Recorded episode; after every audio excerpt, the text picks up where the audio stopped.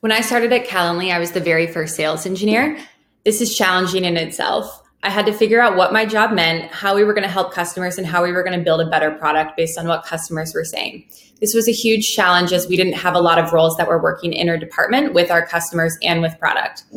I've had to work with a lot of different team members, learn a lot, and figure out the best way to communicate between sales and our product team to figure out how to build a product that suits everyone.